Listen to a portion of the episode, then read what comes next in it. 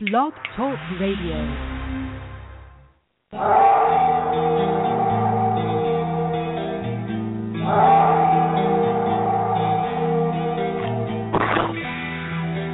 There's some dangerous large uh, carnivore out there. And I saw that bird pick a young deer off the road and fly away.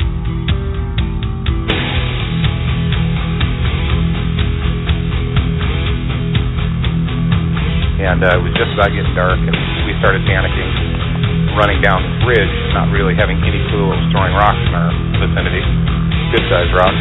And uh, I stopped long enough to get a 357 out of my backpack and look back, and that's when I saw it. I saw one.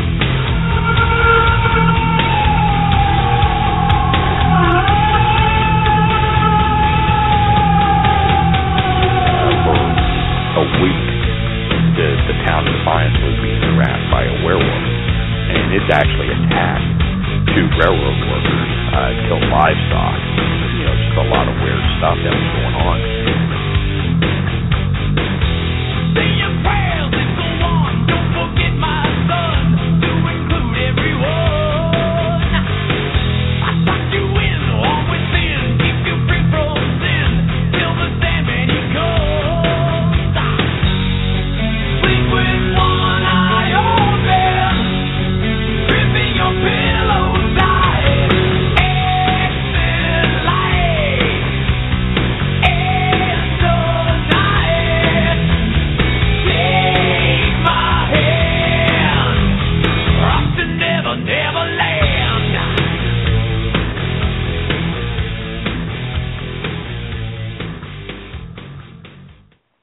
Good Sunday evening, everybody, and welcome to Monster X Radio. I'm your host, Gunnar Monson, and as always, Monster X Radio is hosted or sponsored by Sasquatch Coffee. That's www.squatchcoffee.com. Sasquatch Coffee. Have you tried it, Yeti? With me today, as always, is Shane Corson. Shane, how are you? Doing well, Gunnar. Doing well, man. Thank you. Good. And also on the line with us is Shelly Covington, Montana. Hi, Shelly. Thanks for being here. Hi, everybody. Thanks for having me tonight. You bet. Shelly is a self-proclaimed, uh, excuse me, I'm cooking a cough here for a second. Shelly describes herself as just a simple girl from Texas. She loves the wilderness and is always seeking to learn more about wildlife and the great mysteries that exist. Shelly has traveled extensively around the United States, meeting a lot of people and learning about different ecosystems. She's also, along with Shane, one of the hosts of Cryptologic Radio. Woohoo! Again, thank- Cryptologic Radio. So, Shelly, I see uh, some interesting going, stuff going on with you. First of all, I need to ask you about the uh, Bigfoot Babes calendar. What is what's going on with that? I just ran across that today. yeah, um, that, that's an interesting um, and really a great uh, uh, project that Charlie Raymond with the Kentucky Bigfoot Research Group has put together. Um, he was wanting to um, uh, create something to generate some monies for a uh, children's um, group that uh, uh, neglected children, I believe, neglected children by their families, and all proceeds to this calendar will go towards that group. And it's basically, you know, I mean, I know it's called Bigfoot Babes, but it's basically women that are out there doing their due diligence in the Bigfoot research um, genre. I mean, it's it's ladies like me. They're going out, hitting the ground, and um, trying to create or, or or collect. I'm sorry, not create, but collect evidence and seeing what's out there and you know girls and women in in this um you know in the world of bigfoot i mean i don't want to say we're undermined or or overlooked but we are very detail minded, and he just wanted to create something that would generate money for a great cause. And um, Charlie asked me if I would be involved, and I was um, happy and humbled by, you know, just being asked to be a participant, you know, within this. Um, the calendars are going to be uh, approximately twenty dollars a piece, and with uh, ten dollars shipping and handling. Just uh, message Charlie Raymond on Facebook, and he'll get those out to you. But it's just it's just for you know giving some awareness to some women in bigfooting who are doing some good stuff and um, helping out some kids in need. Very cool. Yeah, and the, all the very cool. Will go directly benefit the children at the St. Joseph Children's Home in Louisville, Kentucky. So, and that that charity they they treat 40 on average the most severely abused children in Kentucky. So, and they range from the ages of 5 to 16. So, great cause. So, thank you for participating in that, Shelly. Oh, sure, sure. I mean, I was humbled, as I said, to to be asked. So thank you so much. And we po- we do have the link on our Facebook page to so you can click on that and and grab one of those cool calendars. So yeah, there's a lot of great women in, involved in that calendar. By the way, um, Monica Rawlings, um, Melissa Hovey, um, Shannon LeGros, um, uh, obviously there's a woman for each month, but it, it, no matter what, it's a great cause, and I encourage everybody to participate. Very cool. So, and for twenty dollars and free shipping. So, mm-hmm. take, take, a look at that Excellent. if you're looking for something for you know a great great uh, Christmas gift for uh, the Squatcher.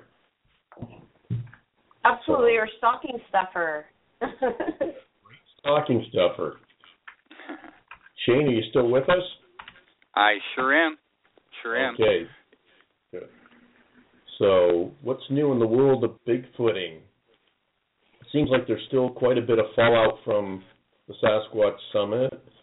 Um, it's interesting how uh, in in such a small community that uh, there's some difficulty getting along, but you know, it's just like any any other uh, group of people. It seems like that uh, there's always there's disagreements. So yeah, yeah. There's there's there's there's always going to be disagreements, and no, not everybody's going to get along, and toes are going to get stepped on, and and all of that, you know, good stuff. It, you know, people always associate with just Bigfoot or whatnot, but it's it's human nature. It's across the board.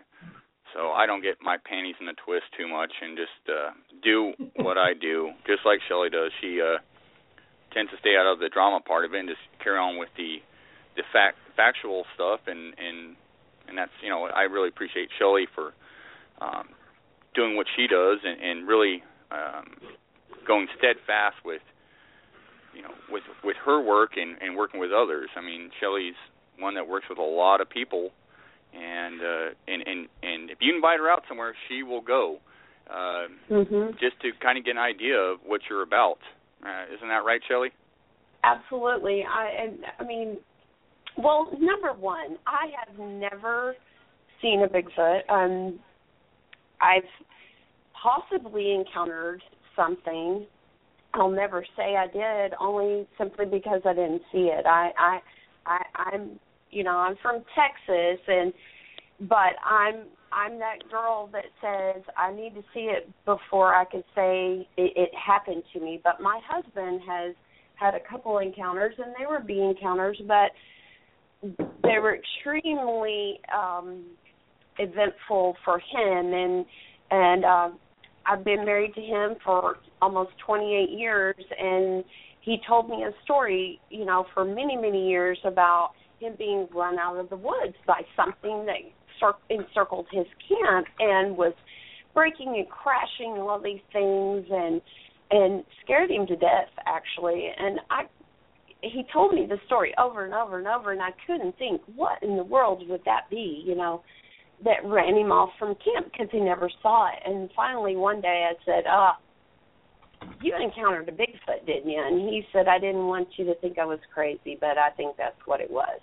And from that moment on, I knew then I had to I had to be involved with with with the search. I, I I've always believed in Bigfoot. I mean, we've all seen, you know, the Legend of Boggy Creek, which was my first experience on TV. But I just never thought Texas was that that place. And so after our children grew up and moved away, Don and I decided that our next big adventure was to go out and search for Bigfoot. Now, of course, Don can't do it as much as I do. Um, he provides all the money so I can travel. But for the last year, I decided what I wanted to do is really, really look into the similarities in different areas throughout the United States.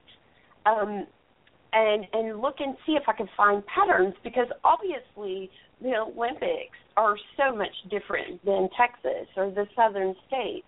You know, I always tease everybody when I go up north. I say, in Texas we got angry woods. You know, everything wants to cut you, bite you, kill you, eat you. Where when I go into the Olympics, everything is soft and beautiful and mossy and green and lush, and you can roll around on the ground.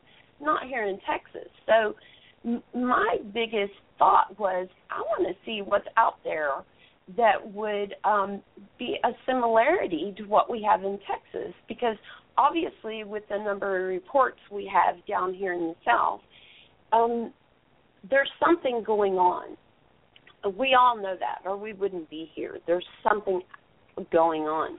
So yeah for the last year I've been traveling as much as I can afford to go out and and check it out and see what I can find because that's what's important to me is get back to the basics and look at you know eh, the one thing I know about Bigfoot is he lives in the woods regardless of what he is you know we all have speculation on that we really don't know but we do know he lives in the woods so what is it about the woods up north that are the same as the woods down here? You know, what would it attract a Bigfoot to live in my area as well as anywhere else in the United States? So that's what I'm trying to do right now. Well, we know where you. Well, actually, do you mind talking about some of the places you've been Shelly, um, and and what maybe what you've experienced or taken away from some of those areas, and and the people that you've worked with. Sure. Um, well, I've spent a lot of time in Oklahoma. Spent a, a, a huge amount of time here in Texas. Um, I, I'm really, really, really uh, skeptical about what people call as evidence. I mean, the Shane, you know, the more I learn, the less I know. That's what I tell myself all the time. You know, I, I think maybe this is that or that is this, and the next thing I know, I'm completely wrong. You know, but I, I like your quote. You have a quote, and you do you mind sharing it? Because I love your quote about evidence. It, but I believe a thousand percent in Bigfoot and about one percent in what is called evidence.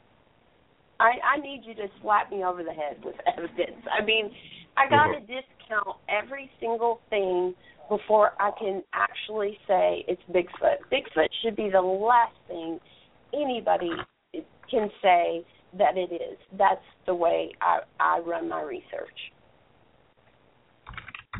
It's funny that after you had been to the Olympic project, I uh, went out with Guy Edwards, and he was talking about you the the gal from Texas that was a friend of Shane's who her her uh, mantra was Bigfoot last, and I like yes.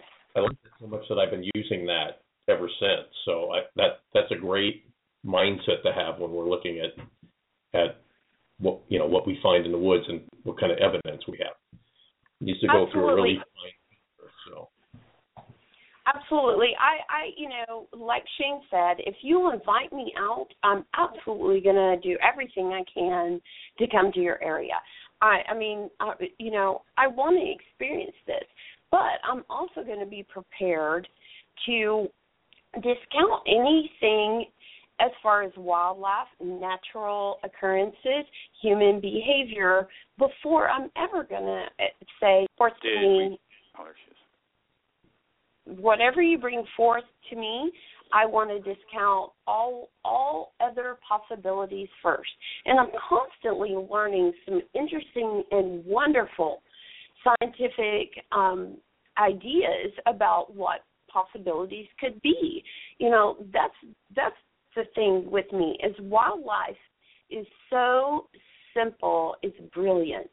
I mean, people don't give wildlife in general the credit it deserves in in my eyes. I mean, if you go out and you just sit and listen, you know, I, I go out. Don and I go out all the time, not necessarily to um research or look for Bigfoot.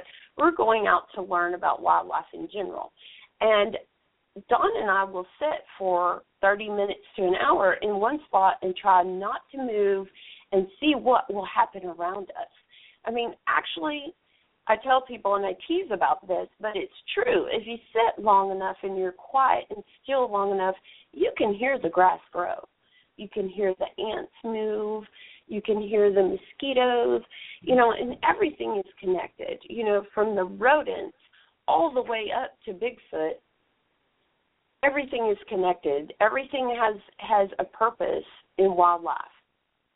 And um if you take one of those things out, you're really messing things up. But anyway, that's you know that's how I run my research is is starting with the basics.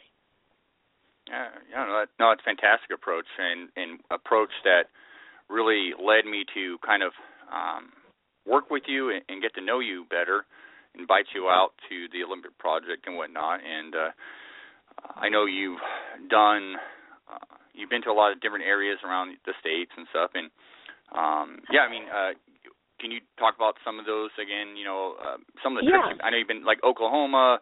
You've been up to Washington with the Olympic Project. You've been all over the place, more than actually probably more than anybody I know that actually gets involved with other groups, which is awesome.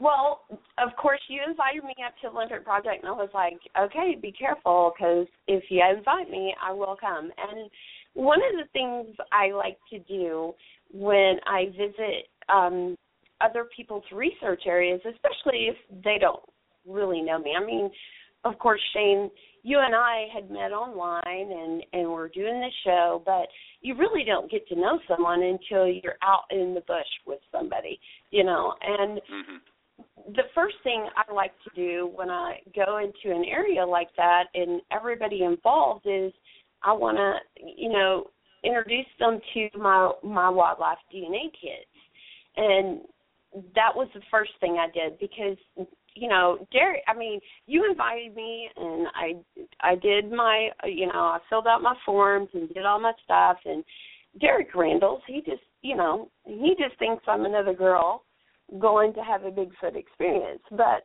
my whole purpose was to learn and to see, like I said, the similarities and differences in the Olympic project to Texas or the southern states.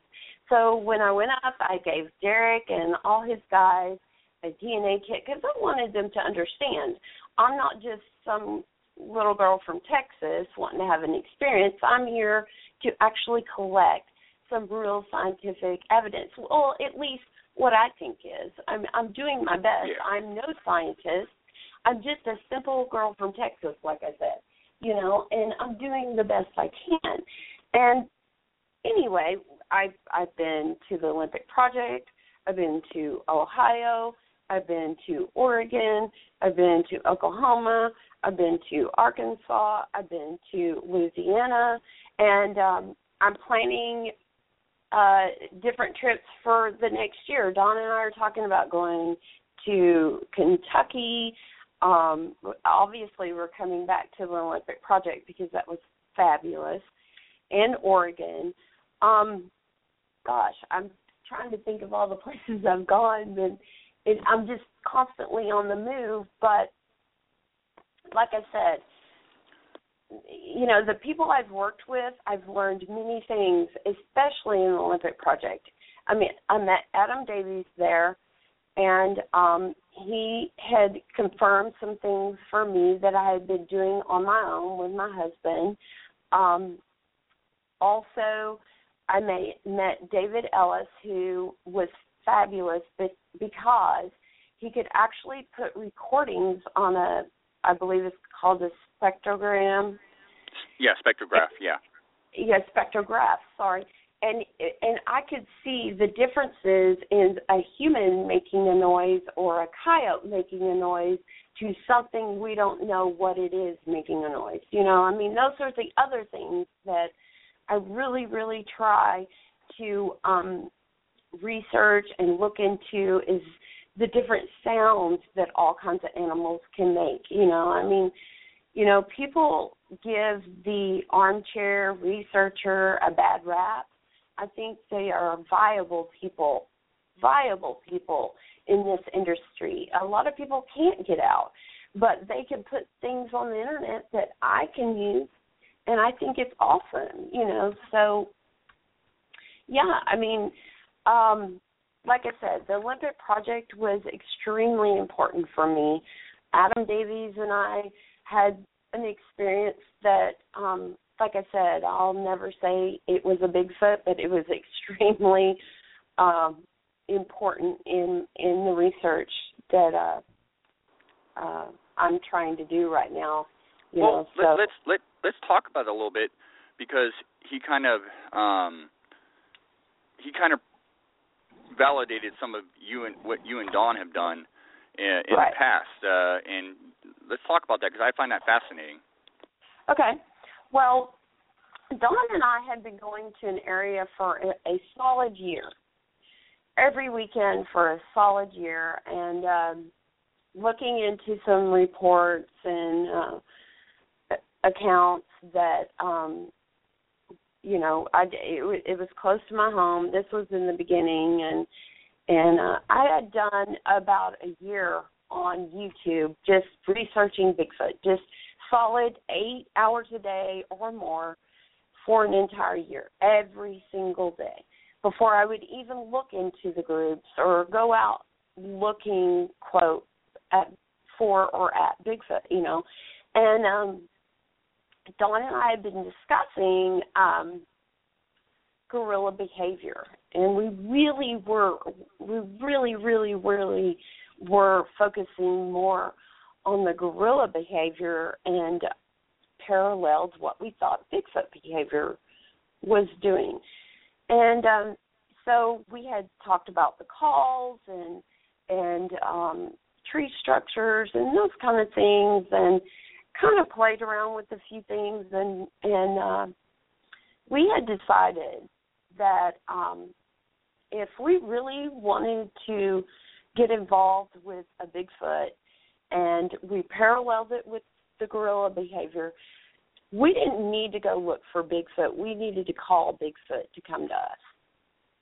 So, Don had suggested that um, we looked into um, primal grunts as gorillas do, and um, our our both of our kids are grown and gone now, but they both had spent one had spent ten years in cheerleading, the other one had spent sixteen years in cheerleading, and we had all these megaphones and such around. And Don said, "Hey, if we want to sound like a a Bigfoot, and we want to make it territorial, like we're calling one out, let's use a megaphone.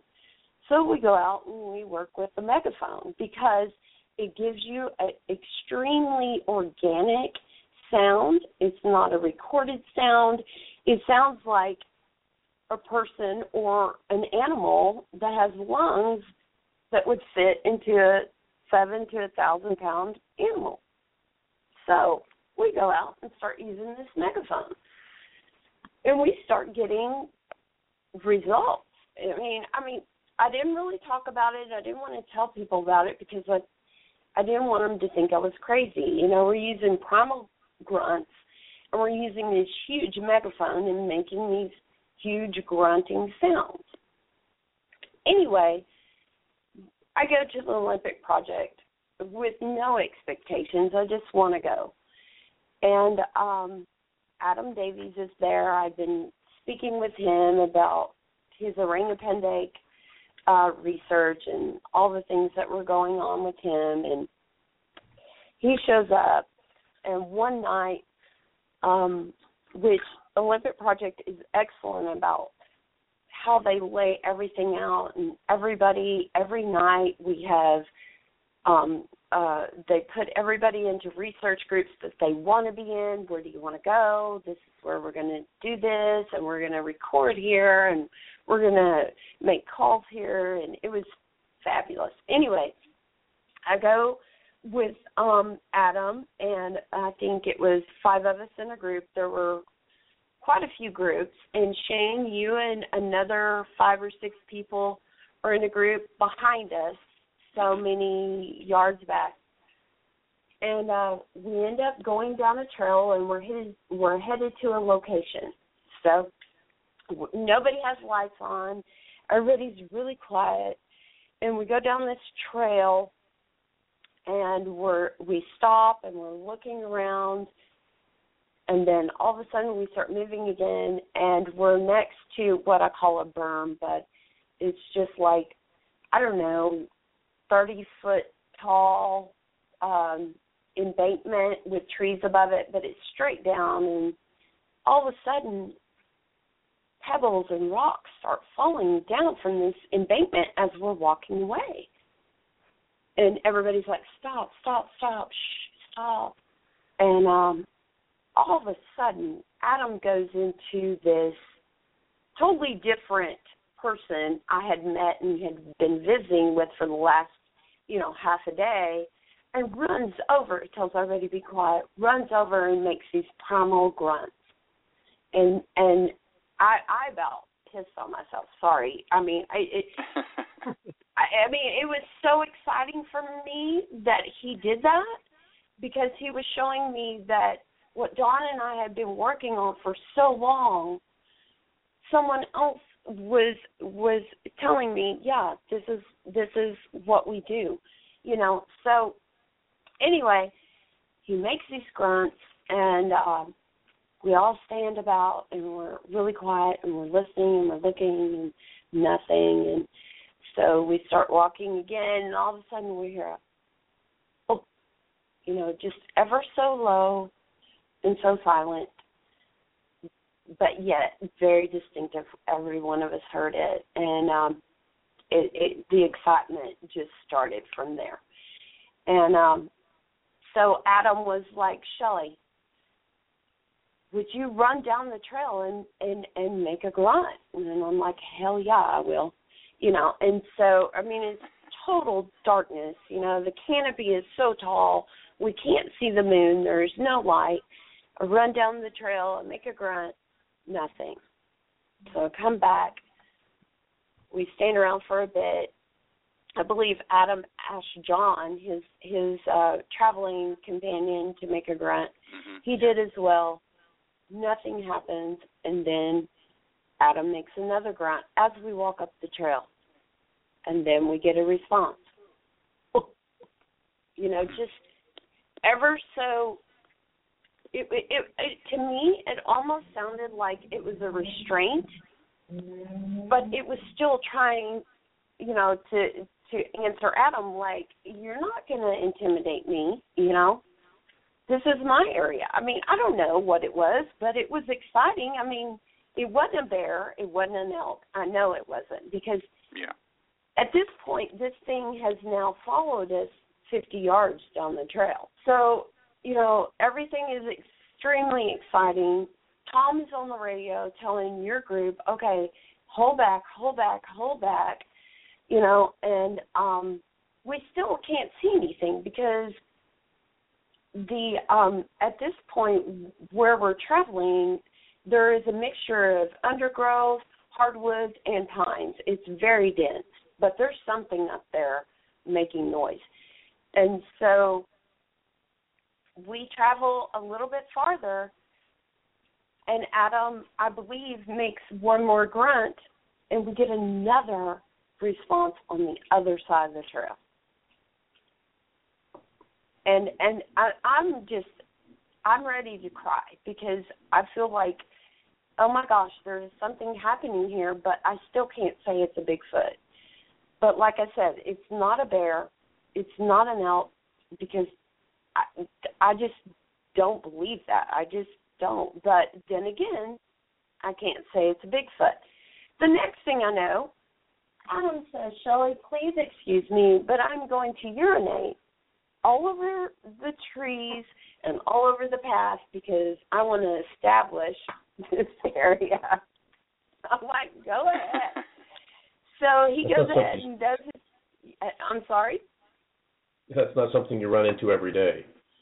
No, but I've had my husband actually urinate on areas, and, you know, and and to be honest with you, I've done it as well because of pheromones, and I've also, I mean, this sounds really creepy and weird, but our daughter will do it when she's ovulating. That sounds crazy, but you know, it's all about Bigfoot research, you know, and um so yeah, he urinated on the trail and then said, "We need to leave now. Now the area is established." And I said, "So this is the Bigfoot boxing ring?" And he said, "Exactly." Um, so yeah, that was a very very um, exciting time for me. Well, I'll say it was a Bigfoot. I can't, but I will say it was interesting and fabulous. But I think the most important thing for me was that Adam had um, shown me that he was doing the t- same type of research as I was with the grunts and following the um, behavior. So yeah, when and and there's two things there I wanted to add was one um, that was not the location we were uh, initially going to head to. We were stopped mm-hmm. short of our actual the location we were going to. So those events happened um, prematurely, or, or you know, at least weren't the area that we we were planning going to was a good little distance away, and, and we got stopped. The second thing I wanted to mention was that I, you know, Shelly, we had gone out, you and uh, whatnot, you had re- placed recorders out there the following evening, oh, and oh, yes. yes, and we got some great audio. I, I believe some really fantastic audio um, from that right. area with nobody around. Um, you know, we I I had gone back back out and collected the following morning after you'd said it. Um, right. So there was yeah. some corroborating evidence there to back up the previous night, and I thought that was um, I thought I mean I was just amazed by the audio record. You know, a lot of people look at it and go, eh, but for me it was really compelling audio. Right, and and Shane, you had taught me something. You know, I question everything. I'm constantly questioning. You know, oh, come on, show me, show me, show me. Mm-hmm. And you say yes, but Shelly, when you have co- collaborating evidence, you know, you've got this instance where we had went out that night and got the grunt, and then I, you know, I said, okay, Shane, I'm going to put out recorders tonight, and he said, oh, please put mine out, and I did, and we got like 13 hours of recordings, and then we got more grunts on your recorder. I mean, that is yeah. the patterns that I'm looking for. You know, yeah. I mean, it's not a track, but we have David Ellis who took your recordings and put them on the spectrograph and couldn't find any similarities in any other animal or humans yeah. on those. That's what is so compelling. You know, you, I mean, I want to believe everything. I mean, I do. I just do, but I can't let myself do that. I was raised by uh my dad's in law enforcement and uh he worked for the state of Texas and uh basically he's a retired Texas Ranger and so I'm not allowed in my own mind to believe just what people say. I need I need some evidence and that's as close as we're going to get at this point. At this point, I mean, it was great for us to say we're on the right path. You know, I mean, that's my whole goal. Am, am I on the right path? Am I going in the right direction? Yeah, yeah. You know, um, reading some comments in the chat room, Digger Dog said something that I always love. Is when when all our options are rolled out, the answer, no matter how improbable, must be the answer, and that's what research is about. You rule out everything that it could be, and then you're left with what it what is it or what could it be, and mm-hmm. and that is so important is to first go into research ruling out Bigfoot, rule it out, uh, try and disprove that it could be a Bigfoot, and Absolutely. and then if you're left with questions, well, then that's when the real research begins. I mean, the real substance, the real value. That's where it begins. And, well, uh, and that's absolutely, and that's why I I put together my my little DNA kit. You know, I just tell people, you know, it's basic seventh grade science. I mean, just go back and think about it, you know, and sterilize everything and try to be as clean and collective as you can. You know, I, I am by far no scientist, but I want to be true to what I call research. I mean, people out there don't know who I am because I don't post anything because you know what? I haven't found anything that is for sure solid proof. Why would I post anything less? I mean, mm-hmm. I'm just learning about wildlife as I go. You know, I mean, just like when we do um castings, you know, I I I want to cast everything. I want to cast bear tracks. I want to cast wolf tracks. I want to cast whatever I see out there, so that I know that the area can um, uh, be able to substantiate a Bigfoot. I mean, we need to have wildlife. If you don't yeah. know the wildlife, how do you know if you're in the right direction? Correct? Yeah. Yo, correct. Now, now, Shelly, let's talk about your DNA kits. You know, what's in your DNA kit exactly? You know, you, you talk about being, you know, seventh grade, whatever. But I mean, uh, as as researchers or or enthusiasts or people that really take this this subject matter serious, what's in your mm-hmm. DNA kit and why is it so valuable? Because I find it very valuable to have and a must in in in your pack, your kit, to have a mm-hmm. DNA um, representation in there. I think it, and, and I think it's also the new thing for the Bigfoot world, especially. I mean, a lot of people go out there and and, and post videos and blah blah blah, but the hardcore people, I believe, the ones that are really really serious about proving Sasquatch exists, have to have right. some sort of DNA kit with them. So what's in your what's in your kit? Okay. Well, it all will fit into just a quart size baggie. And people will say oh you're not supposed to put anything into plastic. Well first of all the entire kit is put into a plastic baggie simply for moisture. I mean when you're in the olympics or oregon or any of those places you don't want it to get wet. So yes i put it all into a plastic bag. But it's not going to decompose anything because we don't have any dna in it yet First of all, I call it a wildlife DNA kit because we're simply collecting evidence, and um, it doesn't matter what it is. You need to know and learn what it is. If you're collecting a hair, you want to know the difference between a boar hair, a deer hair, a Bigfoot hair, a human hair. You know, all those things are important. If you don't know those things, then how could you know it was a, a I mean, you don't want to run to um, a college that's or an institute to spend a ton of money on a boar hair if you already know it's a boar hair. So number one, we want to call it a wildlife DNA kit, and we want to just put it in a protective envelope so that there's no moisture involved. Um, and I'm constantly updating my DNA kit because I find that there's always better and bigger things we can use. But first of all, the most simplest thing I put in it is just what I call a puppy pad. You know, the little pee pee pad? Because you don't want to lay all your stuff out just on the ground. You want to lay it out on a, a protected sanitary area. So I lay out what I call as a puppy pad or a pee pee pad. And then I label everything. Everything needs to have a label on it. That way you can um, write down what it is and where you collected it. Um, number two, uh, Purell or or alcohol. I have Purell pa- uh, packets in in the kit. First thing you need to do, sanitize your hands.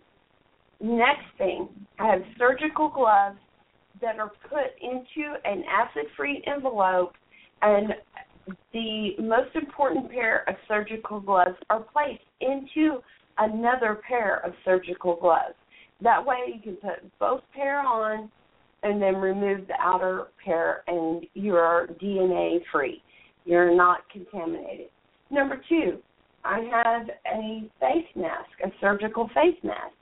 You don't want any of your saliva or any of those um, or any of that type of DNA to contaminate your collection. Um, number and, and I'm saying these things as I'm looking at them. I don't, it's not necessarily in those steps, but also um, survey tape. You want to section off your area in small squares and um, look for your DNA in sectioned areas. Once that area is completely uh, uh, looked over and collected, you move on to the next area. Number three, I have gauze pads. I put two or three gauze pads in, and gauze uh, surgical gauze pads are great for putting hair samples in. They're white, they're surgical, they're they're sterile. You can place your hair sample within the surgical pad and then put it into an acid-free envelope, which those are also included. Um, I also include um, sterile test tubes, so with um, sterile Q-tips inside. That way, you can collect any kind of um, liquids or fluids with the swab.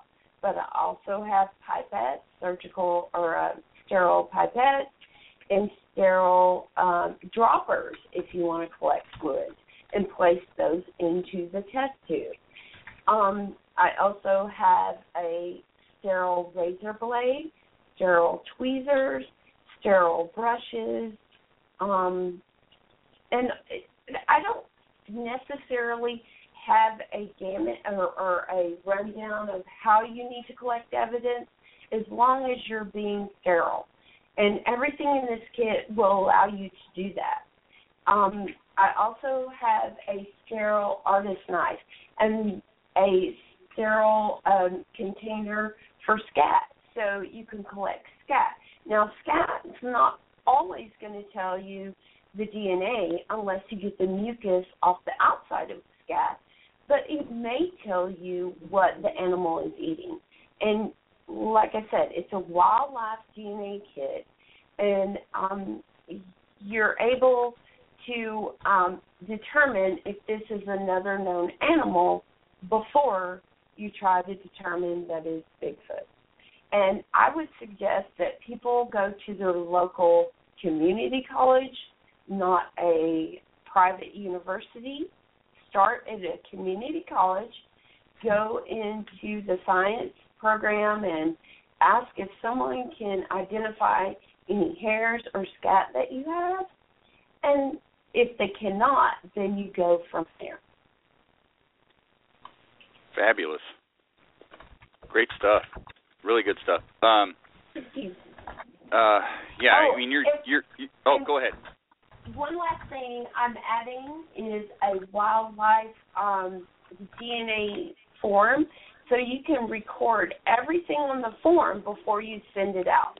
So it's going to have on that form where you collected it, your GPS, the moon phase, the barometric pressure, the Mm-hmm. time of the day, the time of the month, um, the year, every possible thing you can collect in in the area of where you collected your evidence. So that there can help you with um, your similarities and differences. If we did that every time we went out and collected anything, that would kind of give us some kind of pattern, I believe. I mean, of course, we're not going to always find something we find that interesting to collect.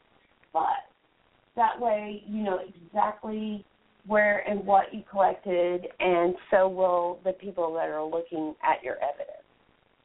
Yes, yes. And the, DNA kits, everybody, in my opinion, that's going out there trying to actually do something significant has to have one. I mean, it's just it's a must. Um, mm-hmm. I carry the DNA kit that you made with me everywhere. Um, it's a must. If you're trying to be yes. serious about it, bring it along. Because um, in the end, you know, we're trying. You, you may you may or may not find something, but if you do, you're going to be so thankful you had that kit with you. Because for me, uh, it's all about building patterns. You know, patterns are so important, and that's one of the things being involved with the Olympic Project. You know, we we try try to enforce and, and teach people is patterns. Right. Um, and I know and, Shelly, you're right on board with patterns. I mean, that's that's key. It, it absolutely is, and and and I I just want to speculate. I mean, I talk about the two most important patterns I have found within the last year is that I think everybody knows this. Of course, you know, water sources are are a huge deal but not only the water sources, but the headwaters of the water sources, where the, the rivers and streams come into those water sources, or they all meet together. That is a, a key thing that I'm seeing.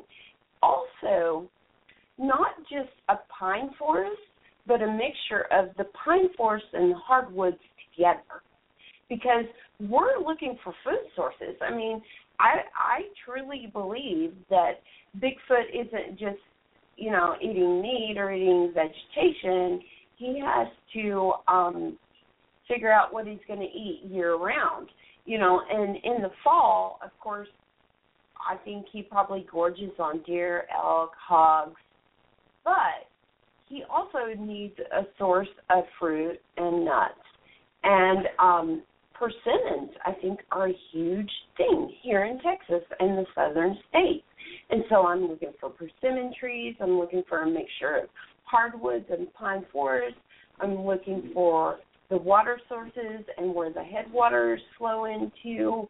Um, that's where I'm seeing patterns and um, sightings and reports. Absolutely. Absolutely. Now, Shelly, you're one of the few that I know that worked with a lot of groups um, in different mm-hmm. areas around the country.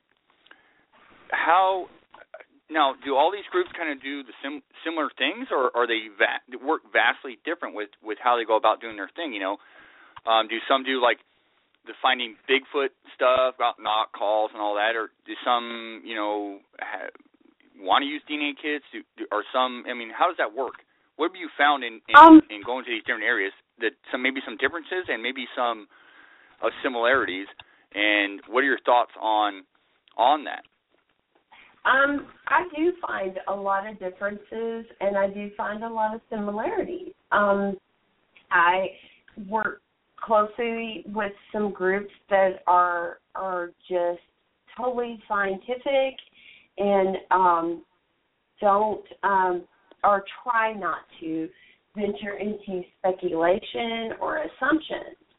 Um, but I also have worked with a few groups that are are you know trying to do their due diligence. I mean, they put out a lot of cameras and um, really try to focus on if they know Bigfoot's in the area and they want to get photo evidence, which I don't think a whole lot about photo evidence, but um, I find that groups all over the country do vast differences. You know, I mean, honestly, Shane, you know, I don't believe a whole lot on in structures and nests and those kind of things because I think it's a waste of time for Bigfoot. I believe Bigfoot lives in the woods and he simply is looking to find some calories every day.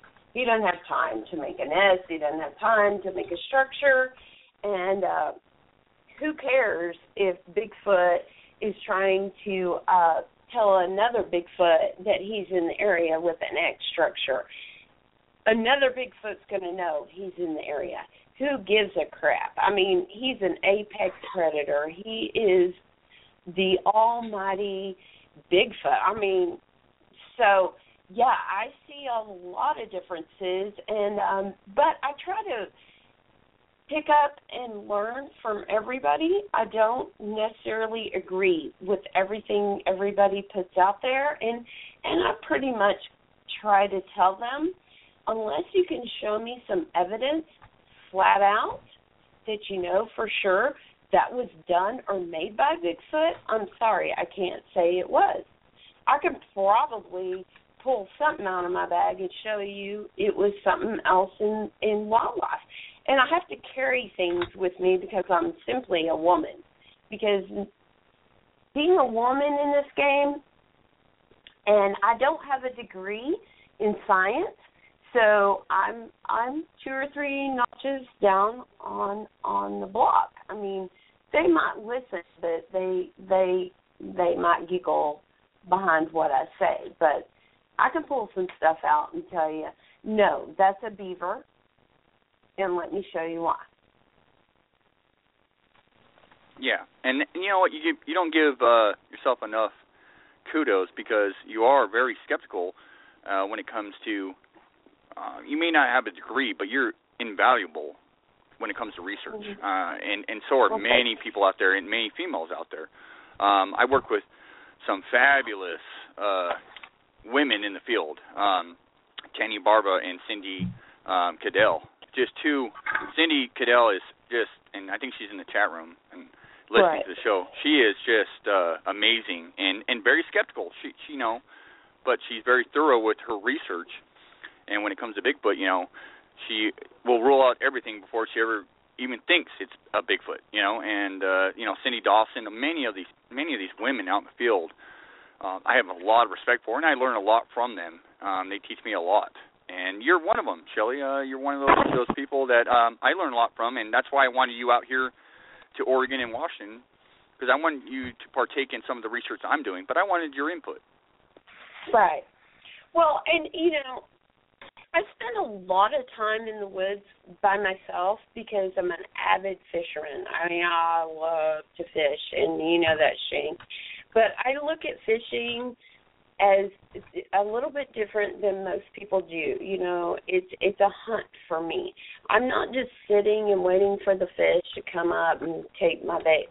I'm going to try to figure out now what is this fish doing. You know, the barometric pressure is going to affect how he's going to act towards my hook.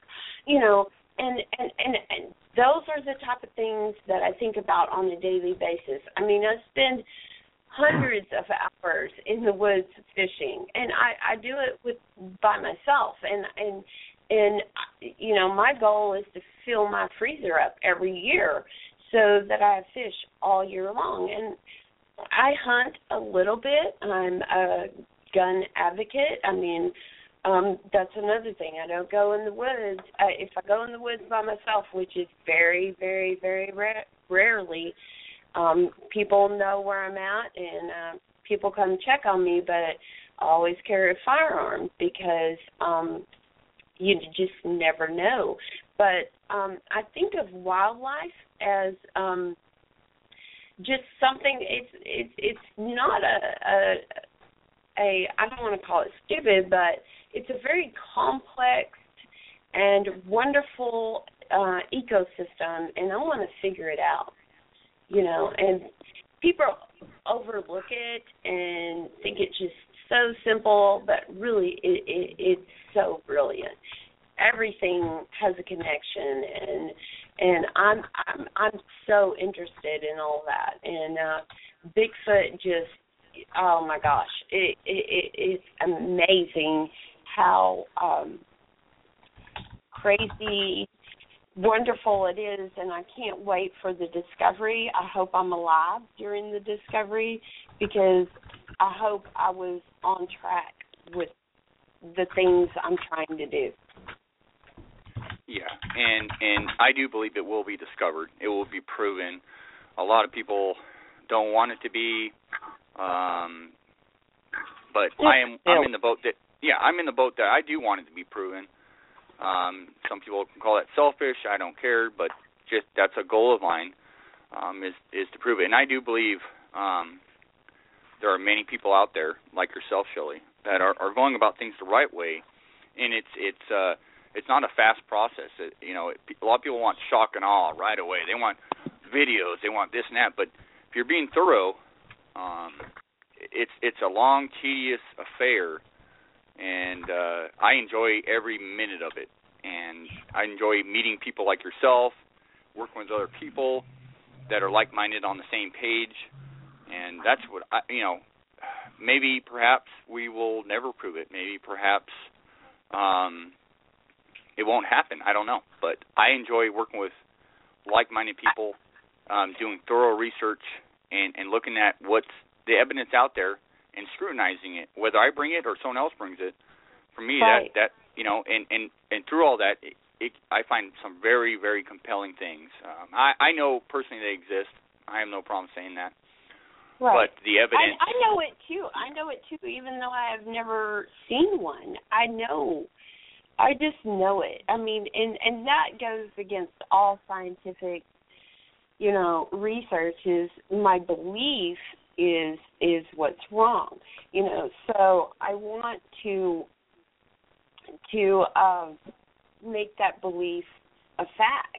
You know, I need to go with facts. Assumptions will only lead us down to the road of of um, fallacies. I mean, we're we we we are so impatient as a human culture that we start slapping emotions into the game and we assume we make assumptions oh that you know that structure must have been made by bigfoot but you know what um there are so many natural occurrences that can explain th- that structure i'm sorry i just haven't come upon one i've come upon some huge structures and Don and I walk around it and my thing is I say talk it out, talk it out, talk it out.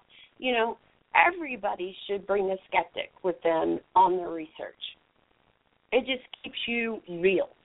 It keeps you real because you want so badly or I do, I want so badly for Bigfoot to be discovered.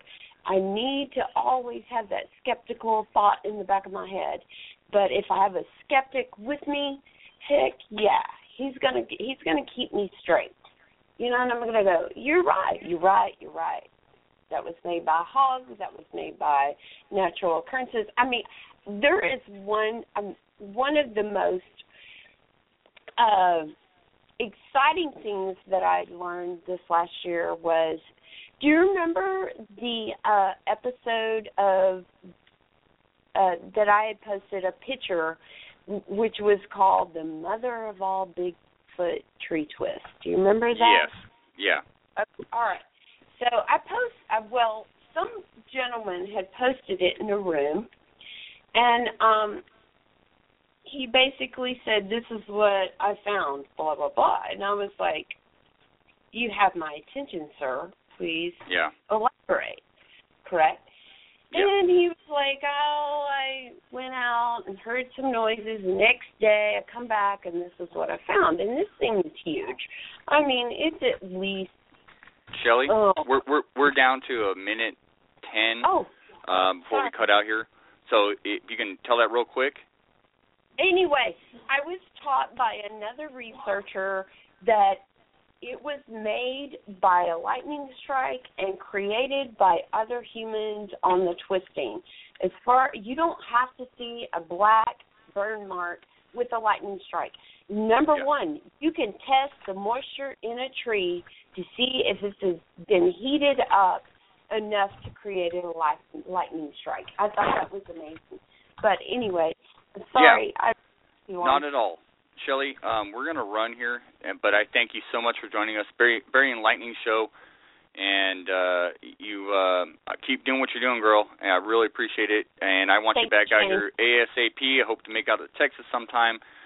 But from Absolutely. all of us at Monster X Radio, uh, really appreciate what you're doing, and keep it up. Thank you so much for joining us. Thank you so much for having me. Thanks, Shelly.